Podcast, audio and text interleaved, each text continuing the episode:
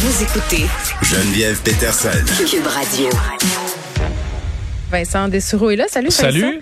Bon, on se parle euh, du bilan nautique de la SQ qui vient d'être dévoilé. Oui, ça permet de ramener un peu d'été euh, dans Homme cette de première bateau neige que à tu es. Non, mais c'est parce que Mon on- capitaine. qu'on a, merci, ça c'est quel Je devrais toujours t'appeler mon Ah, capitaine. ça j'aimerais devrait être ça. J'aimerais ça. Euh, mais oui, on a parlé beaucoup cet été des problèmes sur l'eau. Et là, c'est intéressant de voir les statistiques qui arrivent, qui prennent un certain Ben oui. temps à être colligées par la Sûreté du Québec, un peu comme le bilan euh, routier qui sort euh, bon euh, pour, pour l'année un peu plus tard, l'année suivante. Et là, on a le bilan des interventions de la SQ sur les eaux euh, l'été dernier. Parce que tu m'en avais parlé, Oui. euh, ça fait quand même quelques semaines que tu avais quand même été témoin de comportements euh, assez problématiques sur le fleuve pendant que tu conduisais le Red Devil. Ouais, et ça a été ça a été euh, un été mortel, Oui. plein d'incidents, euh, tout le monde qui sur les eaux, que ce soit sur les lacs, les rivières, Mm. partout au Québec disait toute la même chose. Il y a juste des cabochons, c'est dangereux, euh, tout ce qu'on peut voir ça n'a pas de bon sens. Et euh, la, la- est-ce que la police travaille là-dessus Euh, Et là la question se pose parce que je vois les chiffres de la sûreté du Québec colligés donc pour tout l'été en collaboration pour dire avec leurs partenaires Transport Canada, Nautisme Québec, la Garde côtière et compagnie. Ils ont fait 11 500 interceptions nautiques pendant l'été. Donc, le chiffre est quand même gros quand tu le regardes dans son ensemble. plus gros, plus gros que la- les On- années avant. On n'a pas pour les années avant. Ce qu'on on a par contre les euh, la comparaison au niveau des euh, échantillons d'haleine qui ont été euh, pris. Oupalaï. ok? Ouais. On se rend compte donc ça a quand même une idée de l'augmentation année en année parce que euh, mais en même temps tu vas voir la- le chiffre baisse très vite. là. On parle 11 500 interceptions, 1000 constats d'infraction. La plupart c'est pour il te manque un guédi là, il te manque une corde. Le sifflet. Il te manque un sifflet, euh, euh, ceinture de sauvetage, ou ça, c'est quand même un manquement assez important, important, ouais.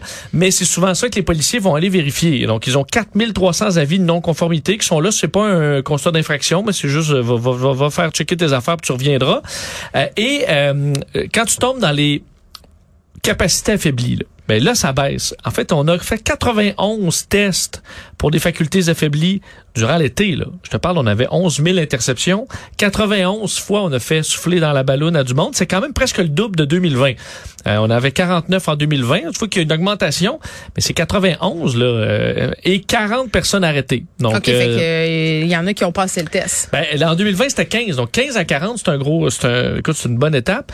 Sauf qu'écoute, moi, tu me mets un week-end à Boucherville, Ouais. puis je veux dire, je, je peux t'en pointer 40 qui sont sous au volant de leur bateau, là. Ça n'a aucun sens. Je Donc, il y a quelque chose qui marche pas quelque part. Ben, il y a Quand tu dis dans tout l'été, ben ça, il y a pas assez d'effectifs, clairement, particulièrement le week-end, où je comprends qu'il y a même, j'ai bien compris, euh, certaines unités policières ont plus de personnes sur l'eau la semaine que le week-end pour des questions Très de, logique. de d'horaire euh, de policiers, alors que le besoin est pas du tout, Tout le là. monde là. fait du bateau la semaine, Vincent. Ben, tu savais c'est ça? c'est ça, c'est le jour et la nuit là entre un samedi Un puis un peu mardi. fondu sur le ponton qui dégénère, là, c'est totalement le mercredi qu'on Ben, a envie de faire ça. exactement. Donc tu te dis écoute à 40 par année et surtout là, écoute en 2020, c'était 15 15 personnes dans tout l'été arrêtées par la. Sûreté du Québec sous au, vo- au volant de son bateau. Plus de monde, plus de gens novices, plus de gens qui sous-estiment les effets de l'alcool avec la conduite nautique, même si on passé leur permis de bateau. Là, je veux dire, Ben, c'est comme avec la ça. motoneige, le problème. Là. un samedi de juillet, là, tu, tu fermes le, le petit, en dessous du pont à Boucherville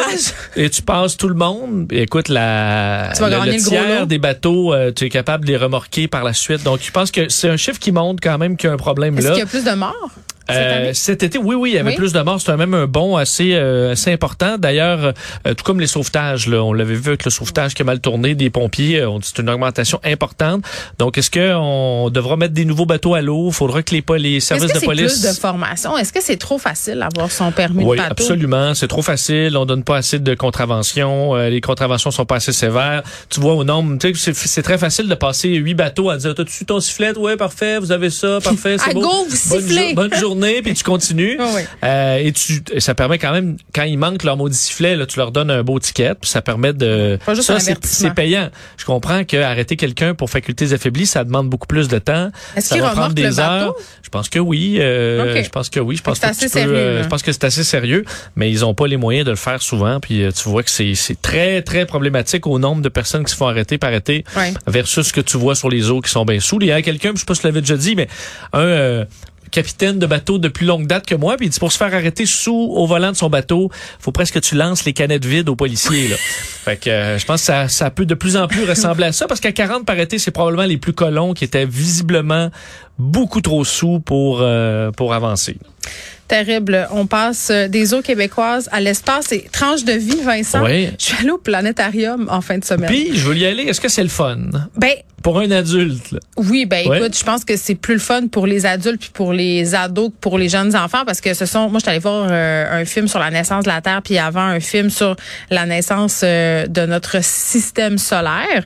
Donc c'est quand même assez scientifique, il y a une narration d'ailleurs c'est Anne Dorval qui fait la narration du premier film là, sur le système solaire. Très intéressant mais clairement pour les adultes, c'est le fun là. Puis d'ailleurs, il y, a- il y a des enfants mais pas tant que ça là. OK. Parce qu'il y a Mais- une espèce de dôme. euh, Non, c'est extraordinaire. Ben, C'est vraiment, c'est vraiment le fun. Ben, c'est vraiment le fun.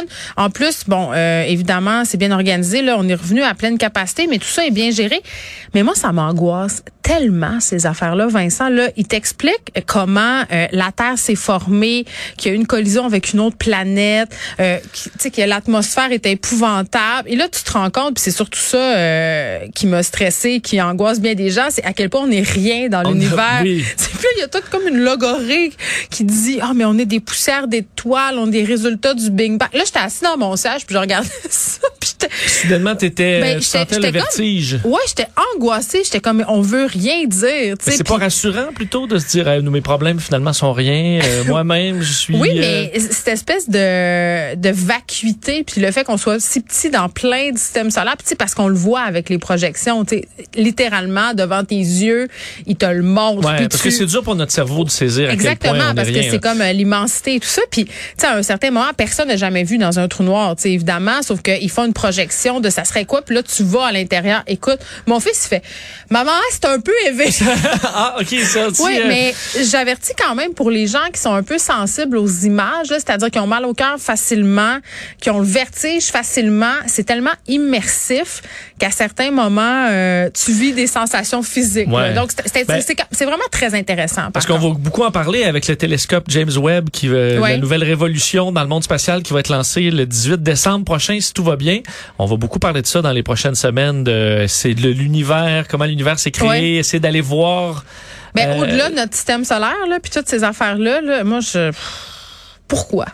je veux pas savoir. Ben, en fait, il y avait, écoute, j'ai, là, on, écouté un podcast récemment sur euh, le télescope James Webb pour essayer de comprendre un peu ce que, à quoi, à quoi ça rime. Puis on nous expliquait là, toujours la quête à essayer d'aller voir de la lumière qui est tellement vie- vieille Mm. que c'est presque la naissance de l'univers. Et on posait la question à la, la- une, une scientifique qui travaillait sur un de ces, bon, de ces projets-là.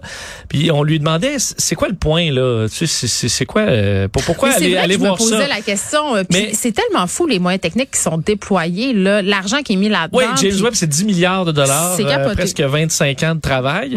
Euh, mais ça, à la question, c'est quoi le point là? Elle disait ce qui, ce qui la fascinait, puis là, watchez bien, moi, j'ai mon cerveau est comme explosé dans Oui. la voiture. Là. Je vais essayer de le livrer, mais elle dit. Comme nous, là, on, on, on vient tous de là, là. Mettons, le début de l'univers, le, tous Big des Bang. poussières d'étoiles. Donc, on, on vient, on vient de ça. là. Oui. Donc, elle dit, moi, ce qui me fascine, c'est pas tant que l'humain essaie de comprendre l'univers, que c'est l'univers qui essaie de se comprendre Lui-même? lui-même. Ouais.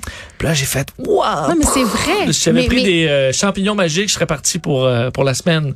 Oui, mais tout ça est, est très méta et tout ça est très intriguant. Puis c'est vrai que, euh, puis ça a l'air super cliché de dire ça, mais c'est là que l'expression tout est dans tout prend tout son Ah. sens. Absolument. Absolument. C'est pour ça qu'on brûle des milliards à essayer de comprendre qu'est-ce qui se passe, Mais parce qu'on comprend pas grand-chose. euh, Ben, évidemment, ça nous aide fait. aussi à comprendre euh, des trucs sur la planète Terre, euh, des, des, des découvertes scientifiques qui sont fondamentales pour la suite de l'univers. Puis tantôt, je vais parler de réchauffement climatique. Donc, tu sais, je pensais à tout ça en regardant le film. J'étais Bon. comme, il s'est passé cette affaire-là, ça a pris 500 millions d'années, euh, puis là, ça fait 5 milliards d'années que la Terre existe, puis on est en train de tout scraper ça parce que justement, là, on, on, on fait du bateau, puis on fait toutes sortes de bon, niaiseries c'est ça. Mais là, Donc- je vais te faire peur encore plus. Ah non! Euh, après ce qui s'est passé hier euh, dans l'espace, vous avez peut-être vu cette urgence dans la station spatiale où les astronautes ont dû se rendre dans une Oui. capsule, euh, capsule de SpaceX Mais pour être qui prêt à être passé évacué. exactement? C'est parce que les Russes ont envoyé un missile pour détruire un satellite, une pratique, une démonstration de technologie pour montrer qu'ils sont capables d'abattre des, des satellites dans l'espace, qui dans la guerre spatiale, admettons que tu es en guerre Star avec les. États-Unis, tu peux abattre leurs satellites de communication, Ouais. déstabiliser le pays, tu peux détruire des des satellites euh, militaires aussi. Le problème, c'est que quand tu fais exploser un satellite comme ça en orbite basse, c'est même là où la station spatiale se retrouve, ça fait des milliers de particules qui s'en vont dans tous les sens. Ces particules-là vont à des dizaines de milliers de kilomètres heure aussi, peuvent détruire la station spatiale, peuvent détruire d'autres satellites, de sorte que par mesure de précaution, on a envoyé les, euh, astronautes prêts à évacuer parce qu'ils allaient passer dans le nuage de débris à chaque heure et demie pendant euh, je sais pas combien de temps. Finalement, on les a retournés dans la station spatiale, mais ils sont en mode, disons, préalerte où tout est scellé euh, au cas qu'il y ait quelque chose qui explose. Et le gros problème, c'est que si effectivement ces débris-là frappent quelque chose d'autre, ce qui inquiète beaucoup de chercheurs, c'est ce qu'ils appellent le syndrome de Kessler, c'est-à-dire que un satellite est détruit par des débris, ça fait des ça fait des débris qui font euh, qui détruisent d'autres satellites, qui font plus de débris. Et éventuellement l'espace devient inutilisable parce que tout est détruit en raison de ces, ces, ces, ces nuages. Hey, L'homme de- vraiment des bonnes idées. ben, hein. c'est ça. Et là, ce que ça fait, c'est que tu te retrouves, t'as plus de GPS, ben, les télécommunications sont sérieusement. euh, Est-ce qu'Instagram va marcher encore, ben, Vincent? Instagram va marcher, mais toutes les télécommunications iront moins vite parce que tu vas être de réseau euh, uniquement au sol. Euh, et euh, l'exploration spatiale, euh, t'oublies ça parce que tu peux plus passer. L'espace devient inutilisable pour des des millions d'années là, parce que tu as certains de ces débris-là qui retomberont pas sur Terre. Alors, euh, bref, la NASA, euh, toutes les agences spatiales ont dit aux Russes, voyons, c'est inacceptable ce que vous avez fait là, euh, en espérant que ce soit pas, ça devienne pas la norme d'essayer de montrer à tout le monde qu'on est capable de faire Mais là, ça va pas faire la grosse tempête, rassure-moi. Ben, c'est pas impossible. euh, ils Ben savent voyons! pas. Ben, ils savent pas. Euh, Pourquoi c'est pas le front page de journaux? ben, beaucoup de monde en parle. là. En fait, c'est là, on, on est obligé de surveiller 1500 nouveaux objets en permanence là, pendant des années, des années. Euh, et ces débris-là, si jamais ils frappent On quelque est chose d'autre, parce qu'on dit un petit bout de plastique à la Oh, vitesse oui. que ça va, ça fait, écoute, un, une destruction immense. Alors, euh, et t'as Elon Musk ou d'autres compagnies comme ça qui lancent des milliers de satellites par année pour couvrir, là, pour nous envoyer de l'internet haute vitesse à la grandeur de la planète. Donc, tu surcharges, surcharges, surcharges l'espace. Et le jour où t'as ça, euh, une explosion majeure, ben là, t'as un, t'as un vrai problème. C'est ce qui se passe dans le film avec. euh, Ben, je- Vincent, le pour film vrai, là, Gravity, tu là, animer? Je vais aller respirer dans le sac. Ouais, mais on reviendra à des valeurs plus simples, un petit feu de camp. Oui. On s'appellera avec notre téléphone à cadran. Ouais. Parle-moi de salade de choux, là. Ouais, on va terminer là-dessus parce que c'est ça les vrais problèmes. Ça, c'est quand aussi, même ça va te décourager un encore débat plus. de fond, là. Vous avez peut-être vu, c'est de la pub là, mais écoute, on embarque parce que ça, on- Parce ça va au-delà de ça va au-delà du, du, du commercial, l'indice salade de choux de euh, Saint-Hubert. Grand sondage au Québec Oui. pour se rendre compte que et là, écoute, ça me donne le vertige encore plus que Ben, le Big Bang. écoute, ben plus qu'un trou noir, ça, là. là. Une grande majorité des Québécois préfèrent la crémeuse. Ben, voyons. 64% des gens préfèrent la crémeuse, 33% la traditionnelle, 3% qui mélangent. C'est quand même Mais voyons, c'est des gens fuckés, ça. Et euh, entre autres, euh, là où c'est le plus populaire, la crémeuse, c'est les résidents de la Mauricie. 80% crémeux.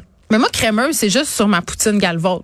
Mais ça, j'ai déjà entendu, j'ai jamais essayé, mais je suis Ah, pas contre ça. C'est un pas. euh, délice des dieux. Écoute, mais la salade de choux, c'est rien sauf traditionnel. Il faut Euh. que ça soit vinaigré un peu. là. La vieille crème avec le petit jus dans le fond, c'est dégueulasse. D'ailleurs, Mais les amateurs de crémeuse préfèrent, parce qu'il y a des différences en- de personnalité entre les crémeux et les traditionnels. Les crémeux prennent, par exemple, du pain blanc en majorité, tandis que les traditionnels, du pain brun.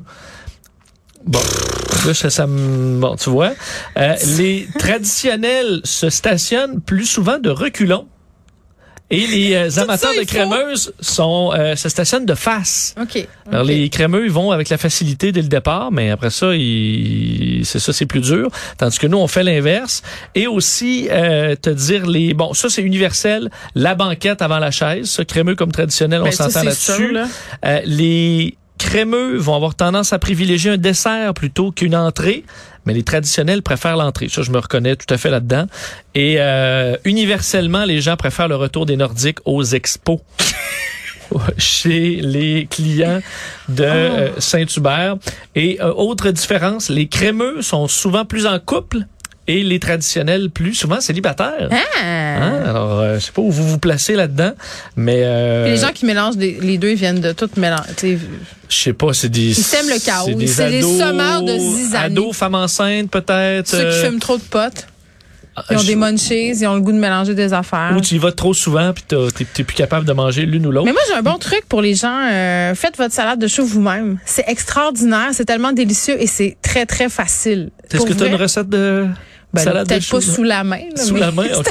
facile. Là. Mais C'est du vinaigre, du sucre, 64-33, du chou, là. 64-33, je m'attendais pas à ça. Peut-être un 45-55, mais une domination de la crémeuse, je suis moi aussi. Ben, je ne comprends. On a vraiment un problème de société, Vincent. Je pense que oui. Tu as Ouais, le choix quelque chose d'un peu graisseux qui goûte à rien ou quelque chose de vinaigré là, qui rehausse les saveurs. Où s'en va le monde?